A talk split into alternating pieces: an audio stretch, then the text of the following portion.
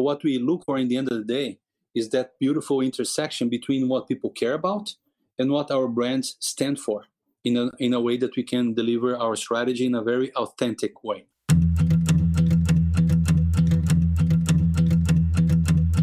I'm your host, Dave Knox, and this is Predicting the Turn, a show that helps business leaders meet their industry's inevitable disruption head on. Welcome to another episode of Predicting the Turn. Today we sit down with Marcel Marcondes, who is the CMO of Anheuser-Busch. Marcel, welcome to the show. Thank you, Dave. Thanks for having me. Hey, it's a pleasure. And yeah, we're recording this the day after the Super Bowl. So it's a perfect timing in the world of beer and advertising and everything else. Exactly. What a day. Indeed.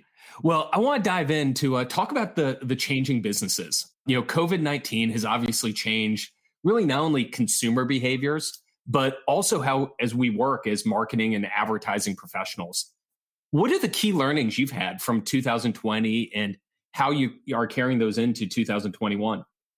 It's a very good question, Dave. I think uh, two main things come to my mind when I think about 2020, which, by the way, I think is a special year, not only because of all the challenges we, we, we have all faced and we are still facing, but especially because of the learnings right? So we hear internally that after everything we've, we've been through, we definitely do not want to get back to normal. We, we want to get better. So when you think about that, I, I have two, two things coming through my mind. One is humanity. And that's one of the, that's for sure one of the key learnings. And we, we've been talking about consumer centricity for a while, but during last year, I think we took it to the next level. We woke up one day, you, you, you might imagine how it was like to, to see, okay, restaurants are shutting down, bars are, are shutting down, sports events are shutting down, M- music concerts are getting canceled, birthday parties are not uh, happening anymore. So it's pretty much like everywhere and every occasion where people drink beer is not going to happen anymore, right? So I mean, we said, okay, we really need to become obsessed about consumers, uh, what's happening with their routines, what's changing their behaviors, and let's adjust ourselves and let's adjust what we do and the way we work to better serve them instead of trying to convince them to adjust the way they live to better connect to what we do. So, in summary, those are two big things on that statement that we have uh, in our minds as big learnings humanity, pe- putting people first in a disproportionate way, and two, having a lot of agility to really change and adapt what we do and the way we work to better serve them, to be more relevant to them. So, you know, the Super Bowl, I mentioned it uh, just occurred yesterday as we're uh, recording this. You know, super exciting time of the year, center to everything that you guys do as a business. And every year, Anheuser-Busch is always one of the, the hallmarks for advertising in the game, around the game, and everything else. Can you talk a little bit about how you set your strategy for the Super Bowl, particularly this year, and how you made the choices of brands that would stay as mainstays and maybe some mainstays that would be skipping out this year? Okay, so we basically take into consideration two pillars every year. One is consumer trends, because we want to, to make sure that we are in sync with culture to be re- to make sure we are really relevant to people. That's a must for us, uh, connected to our people centric approach. The second pillar is our commercial strategy, right? So what we look for in the end of the day is that beautiful intersection between what people care about and what our brands stand for in a, in a way that we can deliver our strategy in a very authentic way. So these are the two avenues we take into consideration every year. This time, we had, I mean, an obvious incremental challenge, which was that everything that was changing, that is changing in the world as a consequence of COVID. So for us to be really able to walk the talk and to drive consistency in our actions uh, coming out of 2020, we decided to make a few a few bold calls as well, right? So this is what to, uh, what led us to decide to take Budweiser out of the game after 37 years. It was all about being consistent to the way Budweiser uh, uh was behaving during the whole year 20, of 2020, right? Budweiser started the year by pivoting its uh, sponsorship investments to really convert the sports arenas into uh, blood drive centers for the Red Cross and then we we we, we supported also uh, a lot of other movements going on for people that, that, that were alone at home and didn't have any anybody to talk to black lives matter so on and so forth so now that the vaccination thing is the big hope we all have to get out of this situation finally and there's so much misinformation about vaccines uh, we saw like that's a, a, a, beautiful opportunity for Budweiser to add value to the American population as well. And this has a much better value than having an advertising uh, moment during the game as well. So it was a, a tough debate, but because Bud because Budweiser stands for the best of America, and because Budweiser needed to be consistent to the way it was behaving, uh, we felt like it was the right thing to do, and we took the and we took the risk. Now we're very happy, but at the time we had endless butterflies in our in our stomach for sure. And the other different decision that we uh, that we made for this year was to have our very first corporate spot highlighting Anheuser-Busch, which was actually a, a, spot to focus on the category, right? Because in the end of the day, I think we are all going through conversations with our friends and family nowadays in the, in, in the lines of, hey, I can't wait until we can get back together over a beer. So everybody's having conversations like this. So we felt like, wow, it's a great opportunity to really remind people of the role we really have in their lives. It's much more than just beer. It's about those moments when we get together around the beer and they're so meaningful. And as the leaders of the category, felt like it's our job to do this for the beer category as a as a whole. So that was another big decision that we made to to move forward with the very first corporate uh, uh, spot we had we have in our history. And then beyond that, we continue with our brands uh, being in, in, the game as well because we believe, I still believe, the Super Bowl is a great moment as well to highlight uh, what you stand for and also to launch new products because people are really willing to watch the TV commercials. So we continue to have a very strong lineup, but different this time. Uh, as I said, first to be consistent to what the brands stand for, and second to, to really address our strategy uh, in a consumer centric way talking a little bit more about that consumer centric nature that you you drive for the business you recently na- announced some changes to your marketing team structure with opening up these regional consumer hubs. Why'd you decide to have your team move to these locations and what are you really hoping to achieve with that new structure? I, I mean the, the, the more we work i mean the closer we get to our consumers the best the outcome is always. So it's interesting right? You and i before we started recording this conversation we were talking about philly philly a few years ago in Super Bowl. It was all about Philadelphia, right? We, I mean, uh, everything that Bud Light did in Philadelphia was, I mean, was huge, was super meaningful uh, to that region. We we not only saw amazing consumer reaction, but we also saw amazing business results there, right? And then uh, in that year, uh, we also did the, the, the Victory Fridge, right in Ohio.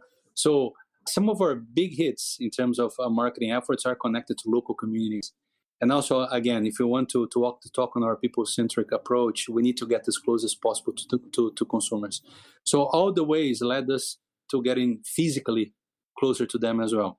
So we are selecting these regions uh, in california in florida in missouri st louis new york and texas uh, where we feel like we're going to get closer to some very important consumer cohorts that are making a big difference in our industry, right? From from Hispanics to African Americans, so on and so forth. Every every city was chosen because of a specific trend and a specific concentration of, of consumer cohorts, so that we can have a very deep pulse of culture and what's going on there, so we can really adapt our products, our communication, our brand content and messages to really become more, even more meaningful and relevant to those consumer cohorts now and in the future. So double clicking on that a little bit, you know, one of the things that's really interesting with craft beer is it's very always been very regional by nature. And if you look at all the brewers collective that Anheuser-Busch has in the family, it's, you know, still very regional in that. How do you blend that regionality of the national businesses like the Victory Fridge with, you know, the other brands in your portfolio? That's a great question as well because I mean, uh, we have the privilege of having this enormous portfolio of brands, having small brands, medium brands, big brands, local brands, national brands, and I think we we, we need to be. I mean, in our culture, I think well, something that I really admire about the way we behave every day is, is, is that we try to to bring to, to to the work this magical combination between being humble but at the same time ambitious. So being humble because we have to learn every day. We need to raise the bar and get better every day. And ambitious because we always dream big. And I think the combination of those two elements is magic. And that's what we try to bring to, to the office or to the work, even from home, every single day. So when I think about it, craft, the, all the craft partners that we have in, in our system, they're so precious and we learn so much from them. And you nailed it, uh, as you said. How do you blend it? The, the word to me, the key, the, the key objective for us every day here is to blend it, to get the best of both worlds together. Honestly, when you talk, usually when we talk to the craft partners, they say, ah, you guys are not authentic. You only do big things as a big corporation. And when you talk to the big brands, they say, the craft guys, they only do small things. They don't scale up. And so as we get this, these two things, uh, these two worlds combined, bring the best of the both worlds, we start to see craft brands getting an amazing scale and BCBU is, is overperforming the market big time. They're doing an amazing job. And we also see the national brands learning how to be much more relevant locally and getting much closer to consumers. So I love blending that because I think we all win and we all get better. What's an example of that blending that you're most proud of within the Anheuser-Busch family? I think you mentioned already a few examples about big brands acting local, right? So you just spoke about Philly Philly, Victory Fridge. We released this year some some limited edition packs that celebrate some some important musicians or personalities for some regions, and it pays dividends big, big, big time. On top of that, we are supporting with with big brands and even with AB the local communities in a much more evident way. We just spoke about one team at the beginning of the pandemic, spoke about the vaccination efforts coming from Budweiser now, all the Black Lives Matter initiatives like the scholarships for the Black community to become uh, brewmasters as well. So we're getting much closer. We're, we're, we're leveraging from the size of our big brands to really make a difference because big brands can make a difference because of their stature. So we're leveraging from that to make a, a great impact in practical terms. And on the other hand, you see the escalation of some of the uh, uh, of the craft beers. Like for example, we are leveraging from from our big sponsorships to give even more uh, horsepower to the craft brands in the in their communities and to help them scale up. Like from the Yankees to the Dodgers in, in New York to the Dodgers in, in, in Los Angeles to the Texans in Texas, so on and so forth. So when, whenever we apply some some tactics that we use uh, uh, to apply to big brands only to this more local brands is still in an authentic way the impact is huge right and that's why we see uh, that's another reason why we see some very meaningful growth rates coming from the craft brands as well so i really believe that we are walking the talk on this humble but ambitious approach and we're trying to bring the best of the both worlds together and, and so far getting very very powerful dividends out of that Talent is a big part of predicting the turn. And as we talk about talent, I wanted to mention one of our sponsors, Hunt Club. Imagine the power of the best marketers in the world helping you to find your next marketing leader. That's the power of Hunt Club. Hunt Club is a new category of talent company that powers the network of experts, connectors, and business leaders to help you find the best talent. Let's face it, recruiting hasn't changed with the times. Hunt Club is changing the recruiting game by leveraging technology and crowdsource referrals to find you the best people possible for your company. Stop paying job boards that don't work or recruiting firms that recycle the same active candidates. Partner with Hunt Club. When we look at, you know, the last decade and particularly the last year, e-commerce has been one of the biggest trends out there. And for the alcohol beverage industry, it's been a little bit more difficult because of the three-tier system, state by state regulations in terms of shipping, et cetera. How are you guys thinking about embracing e commerce and the changes that are finally kind of being unlocked in that space? Very good point uh, as well, David. And, uh, you said it all, right? I think for in the alcoholic uh, landscape, things are a little bit different from for e-commerce for the reasons you said on, on local regulations and also the three-tier system. However, I really believe we've reached a point of no return. Period after everything that, that happened last year, convenience is one uh, uh, a consumer trend that is getting bigger and bigger by the day. And once people really experiment and experience buying things online, including alcohol, they're not they're not coming back. Period. At a certain extent, this this will become an acquired behavior. So point of no return. We're seeing growth rates, uh, although starting from a smaller base, as you said, like uh, of like 200, 300 percent in our portfolio via e-commerce. So what are we doing? Uh, first, we, we, we created a team uh, within Draftline, our in-house agency that is fully focused on e-commerce. Draftline exists exactly to connect data with creativity. It's all about personalization at scale. So that's the perfect opportunity for us to talk to, to our consumers on a one-to-one basis and really find personalized ways to to grab their attention to then transform attention into transaction.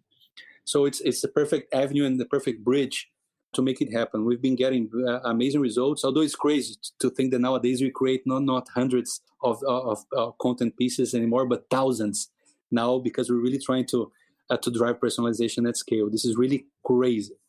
And then, for example, uh, uh we were talking about Super Bowl. And then uh, I think it was interesting to see Bud Light Seltzer Lemonade, for example, right?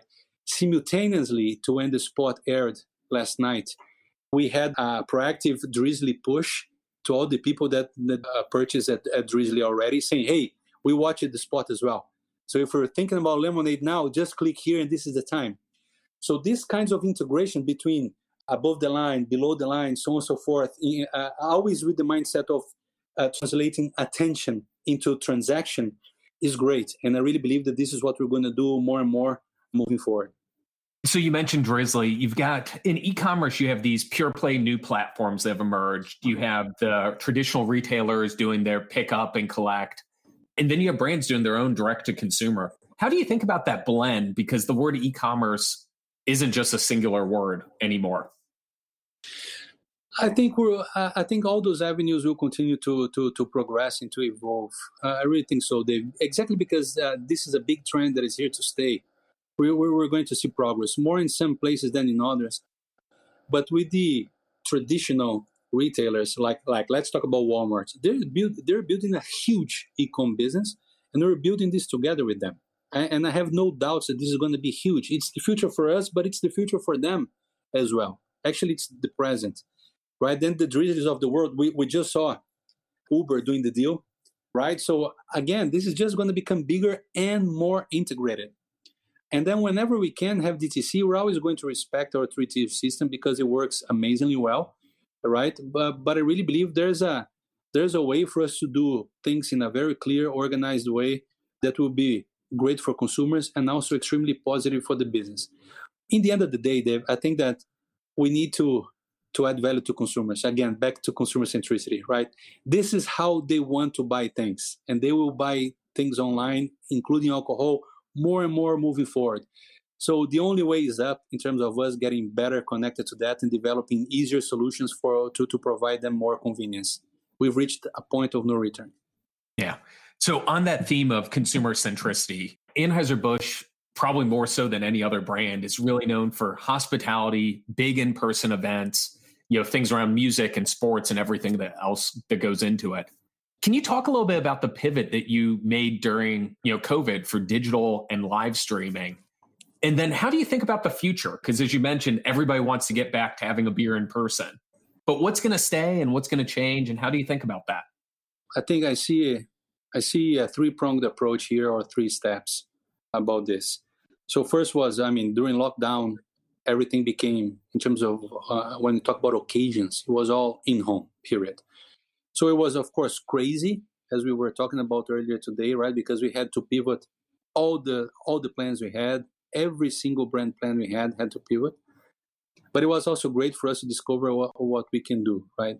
So we developed all these music uh, streaming platforms gaming exploded even more and this is will, this will simply continue to work that way and we developed some some very interesting gaming platforms as well. People cooking at home, doing meals at home, not only eating at home but cooking at home is a big thing that will continue to to grow. So we developed a lot of streaming platforms like that as well, and also connected to health and wellness, home workouts. So it's going to take a while for people to feel comfortable enough to go back to a gym.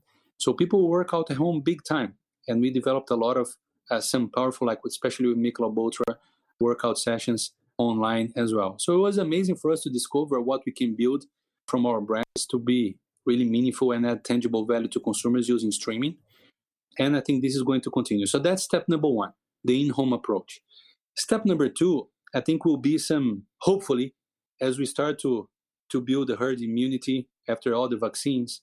I really believe that potentially by summertime this year, there's a big chance we're going to a state of euphoria with people feeling comfortable enough about getting out again. And then I think people will do it like crazy, right? Restaurants, uh, bars, and travel and all that, people will, will, kind of go back to life like if there was no tomorrow, at least for one or two months.